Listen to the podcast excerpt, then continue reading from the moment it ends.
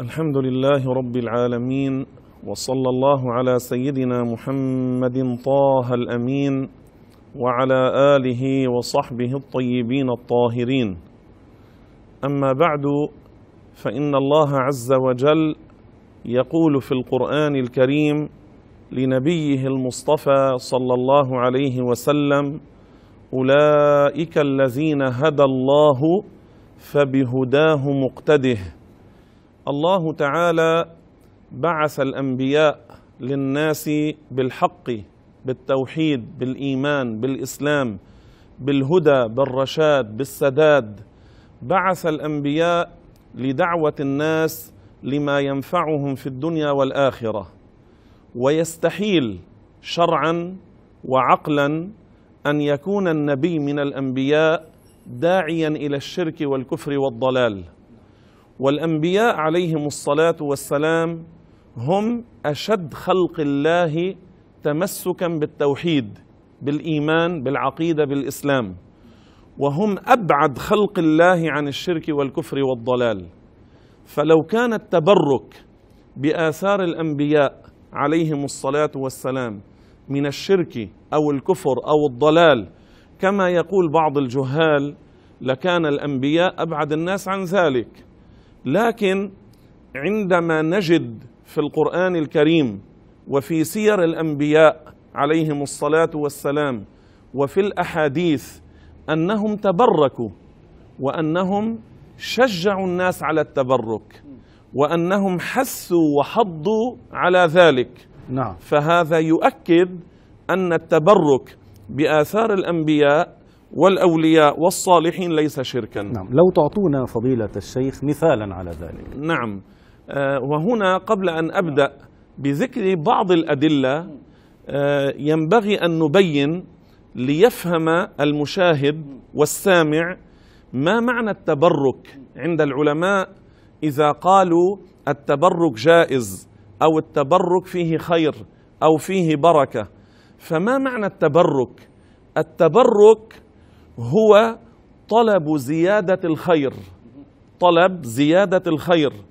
والمسلم اعتقاده أن الضار والنافع على الحقيقة هو الله عز وجل. فالمسلم لا يعتقد في نبي أو في ملك أو في ولي أو في قبر نبي أنهم يخلقون شيئا. بل حتى الملائكة هم خلق لله عز وجل. فإذا هم أسباب جعلها الله تعالى لحصول البركة. كما أن الطعام والشراب والدواء واللباس هي أسباب لحصول المنافع بخلق الله ومشيئته وليست هي التي تخلق المسببات. كذلك الأنبياء والأولياء هم سبب. والله هو الذي يخلق البركة. فاعتقاد المسلم أن الله هو خالق كل شيء لأن هذا العالم وما فيه إنما وجد بخلق الله عز وجل.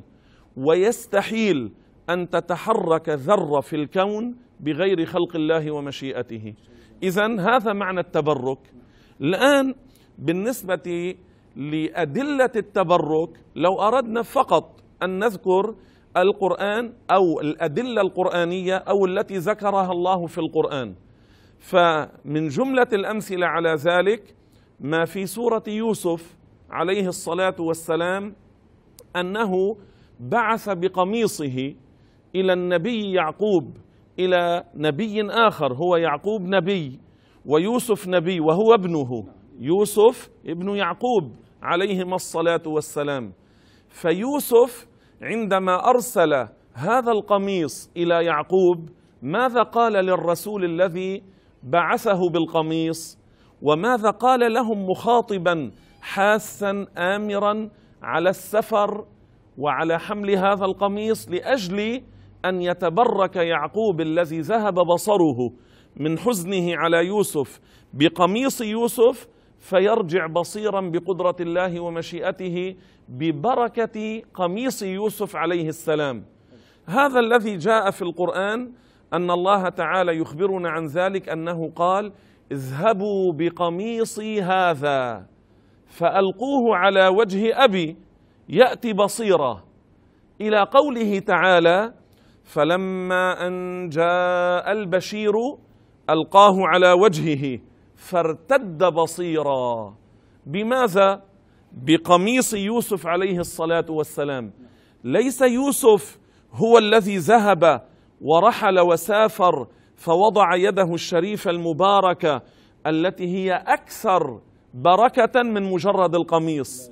القميص الذي لبسه يوسف صار مباركا لكن جسد النبي أكثر بركة.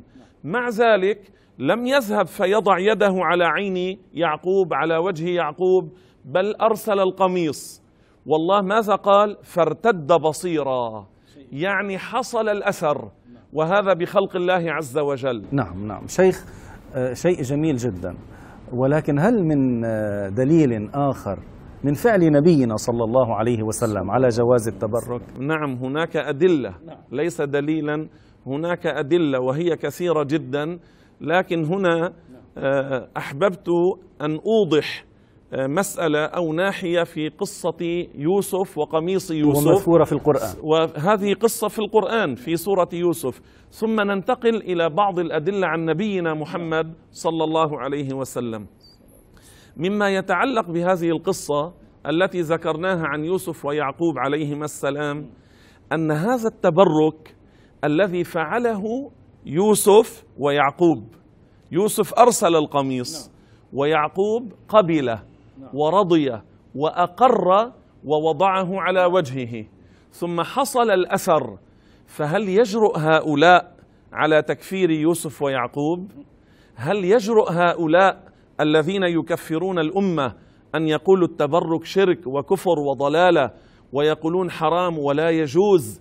هل يجرؤ هؤلاء على تكفير يوسف ويعقوب حاشاهما؟ فاذا هذا دليل من فعل الأنبياء.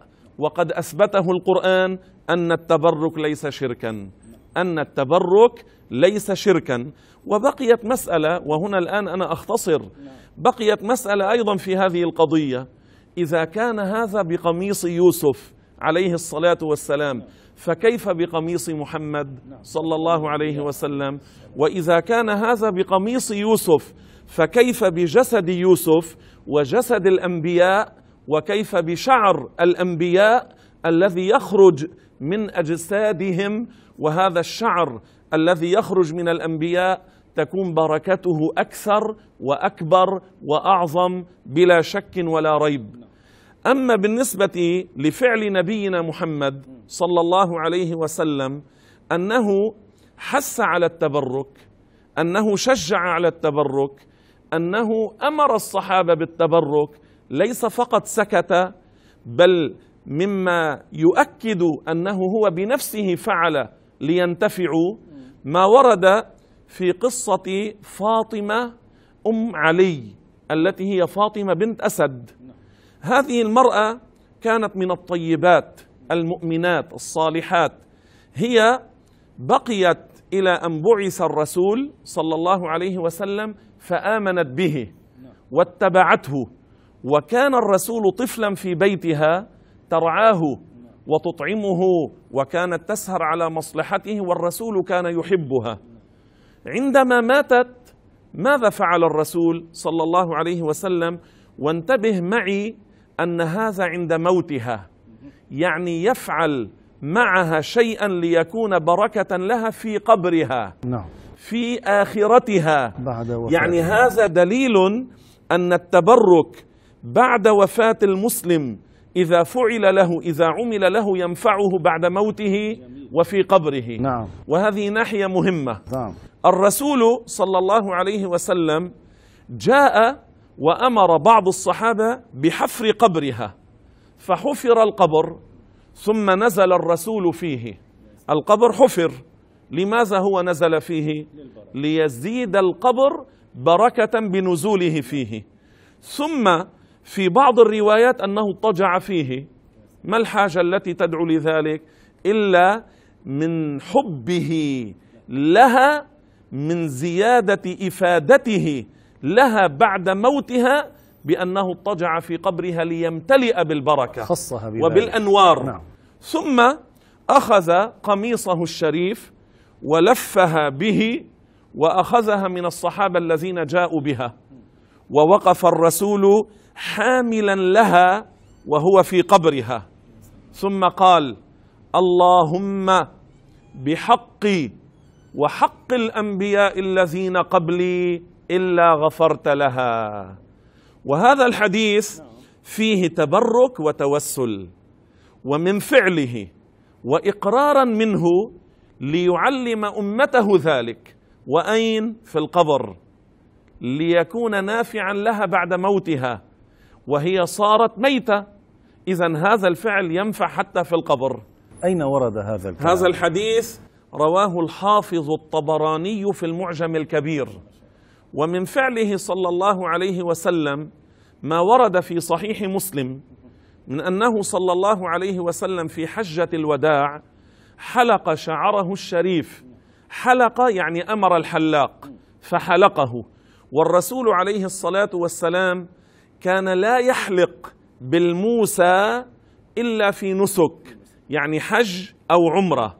والرسول عليه الصلاة والسلام في حجة الوداع حلق وفي العمرات الأربع التي عملها حلق. وكان بين هذه الأوقات يهذب ويقصر من شعره الشريف ومن لحيته المباركة. وكل هذه المدة منذ البعثة إلى أن توفي كم من عشرات آلاف الشعرات؟ عشرات آلاف الشعرات بقيت في الأمة. فلماذا في حجة الوداع وبعض علماء السير والتأريخ يقول كان معه في حجة الوداع أكثر من مئة ألف إنسان أمامه وخلفه وعن يمينه وعن يساره. ثم بعدما حلقه الحلاق وبدأ بشقه الأيمن صار بنفسه صلى الله عليه وسلم يوزع. وأعطى صحابية يقال لها أم سليم ها توزع. وأعطى صحابيا يقال له أبو طلحة ليوزع. والحلاق صار يوزع. لماذا؟ لأن العدد كبير عدد الناس كبير ليسع عددا أكبر من الصحابة. وهذا الفعل الذي فعله الرسول صلى الله عليه وسلم قبل موته بنحو ثلاثة أشهر. لماذا فعل ذلك؟ لا جواب لهم لا جواب لهم عن هذه الحادثة إلا أنه فعل ذلك شفقة منه على أمته ورحمة منه بهم لتبقى آثاره بركة فيهم وبينهم ومعهم وليرى هذا الشعر الشريف ويتبرك به من يأتي بعد النبي ولم يرى النبي فيرى ما كان من آثاره الشريفة. وهذا في صحيح مسلم. ثم هل الشعر بحسب العادة يؤكل؟ لا يؤكل. هل يطبخ بالعادة؟ لا. إذا ما الفائدة أنه فعل ذلك إلا للتبرك؟ وهذا بفعله وبأمره وهو صار يوزع صلى الله عليه وسلم بنفسه. ثم الصحابة أخذوا هذا الشعر المبارك وخبأوه عندهم أكثر من كل مجوهرات وأموال الأرض. حتى إن ممن أخذ من هذا الشعر المبارك أنس بن مالك الذي خدم الرسول صلى الله عليه وسلم مدة مديدة وكان يلمسه وكان يتبرك به ويقبل يده ويصافحه فكم أخذ من البركة؟ مع ذلك لم يعتبر نفسه مستغنيا عن التبرك بآثار النبي بعد وفاة النبي. فكانت هذه الشعره عنده يتبرك بها. وعندما احتضر وعندما احتضر أخرج هذه الشعره الشريفة وقال إذا أنا مت فضعوها في فمي أو في عيني. أيضا لينتفع بها بعد موته وفي قبره يعني في وقت الشدة عند الإدبار عن الدنيا والإقبال من إلى الآخرة والإقبال إلى الآخرة. يعني كانوا أخذوا هذا من رسول الله ورأوا أن التبرك بهذا الأثر في القبر ينفعهم. وإلا لماذا أوصى أنس بذلك؟ وليس وحده بل هذه أم المؤمنين. الصديقة بنت الصديق عائشة رضي الله عنها وعن أبيها وهي زوجة رسول الله ولية الله حبيبة الله. هي في الفضل خامس النساء في الفضل في الفضل هي المرأة الخامسة في الفضل. وفي العلم هي الأولى هي أفقه نساء العالمين. وكم لمست الرسول ولمسها صلى الله عليه وسلم؟ كانت تغتسل هي وهو من إناء واحد. يعني كانت تتبرك به وتستفيد. وكم عاشت معه؟ مع ذلك كانت أخذت قطعة من قميص رسول الله صلى الله عليه وسلم وخبأتها عندها. فلما اقترب الأجل ودنت من الموت رضي الله عنها أخرجت هذه القطعة. قماش من قميص النبي صلى الله عليه وسلم. ثم قالت إذا أنا مت فضعوها على صدري لعلي أنجو ببركتها. وهذا من شدة تواضعها رضي الله عنها ونفعنا ببركاتها. آمين. فماذا يقولون في أم المؤمنين؟ مشركة حاشاها. حاشاها. فعلت شركا على زعمهم حاشاها. لو كان كذلك كيف سماها الله في القرآن بأم المؤمنين؟ والله يقول في القرآن في سورة الأحزاب النبي أولى بالمؤمنين من أنفسهم وأزواجه أمهاتهم. اذا هذا الأثر عن السيدة عائشة رضي الله عنها رواه الإمام الحافظ اللغوي الفقيه محمد مرتضى الزبيدي في كتابه إتحاف السادة المتقين بشرح إحياء علوم الدين في المجلد العاشر. فاذا هذا أخذوه من رسول الله صلى الله عليه وسلم ثم هم اعتنوا به غايه العنايه والاهتمام اهتموا لذلك واعتنوا بذلك والخلف اخذوا عنهم ثم الرسول عليه الصلاه والسلام في صحيح البخاري هذا الذي ساذكره الان في صحيح البخاري كان اذا حلق شعره الشريف ماذا يقول البخاري؟ أطاف به أصحابه.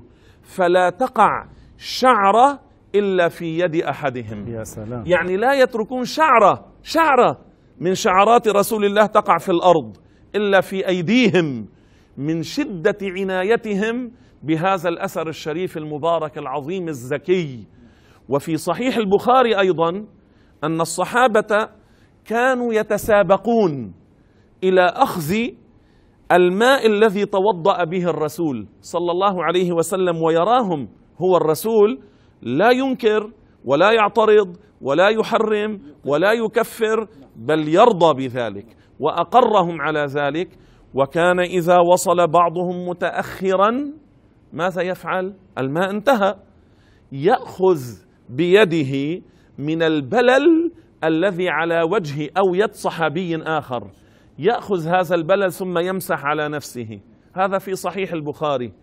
ثم في صحيح البخاري أن الصحابة رضي الله عنهم كان رسول الله صلى الله عليه وسلم إذا تنخم إذا تنخم صلى الله عليه وسلم تقع في أيدي بعضهم.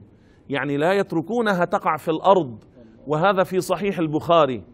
وأدلة كثيرة حتى في صحيح البخاري في باب غزوة الطائف أن رسول الله صلى الله عليه وسلم مج من ريقه الشريف الزكي الطاهر الأنور الذي هو أطيب من المسك وأحلى من العسل.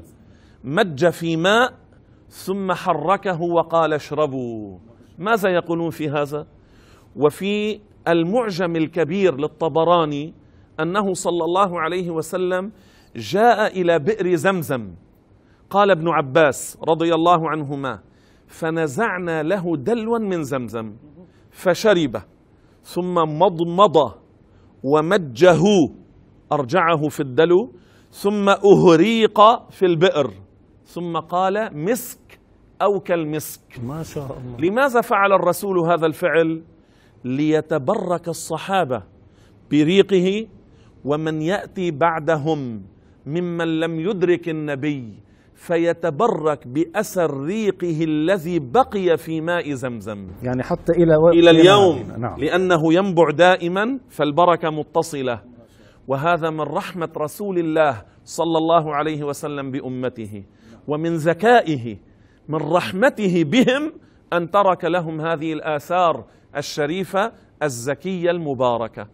اذا فعل الأنبياء فعل الصحابة فعل من بعدهم. يعني الآن نذكر تابعيا من التابعين كان تلميذا لأنس أنس صحابي.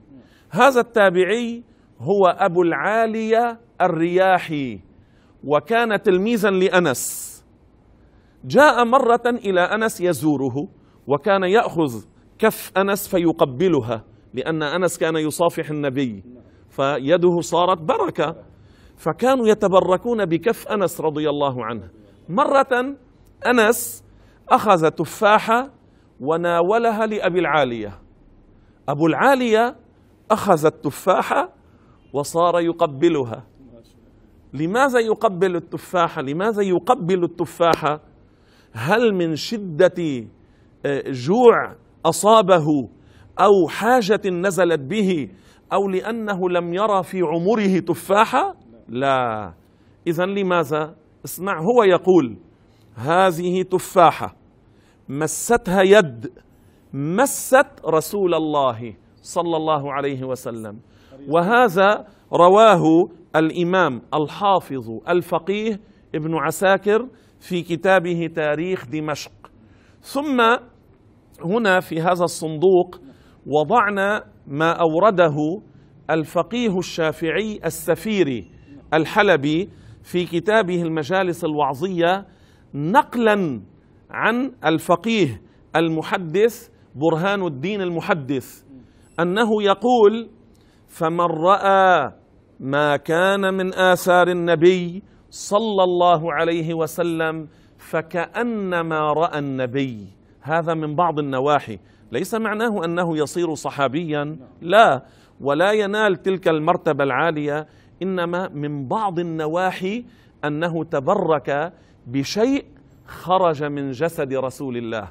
رأى هذا الأثر الشريف المبارك الزكي. هذه بعض الأدلة. ولو كان الوقت يسع فالأدلة ولا أبالغ بالمئات وليست بالعشرات. جزاك الله خيرا فضيلة الشيخ. آمين وإياكم. آه، بماذا تحبون أن نختم هذه الحلقة المباركة؟ جزاكم الله عنا خير الجزاء.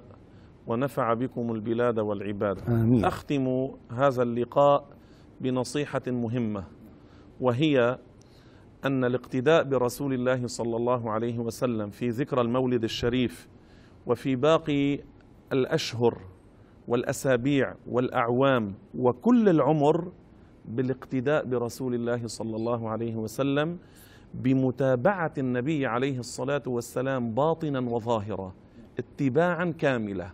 هذا هو الطريق الموصل إلى رضوان الله وإلى المحبة القوية والخاصة عند رسول الله.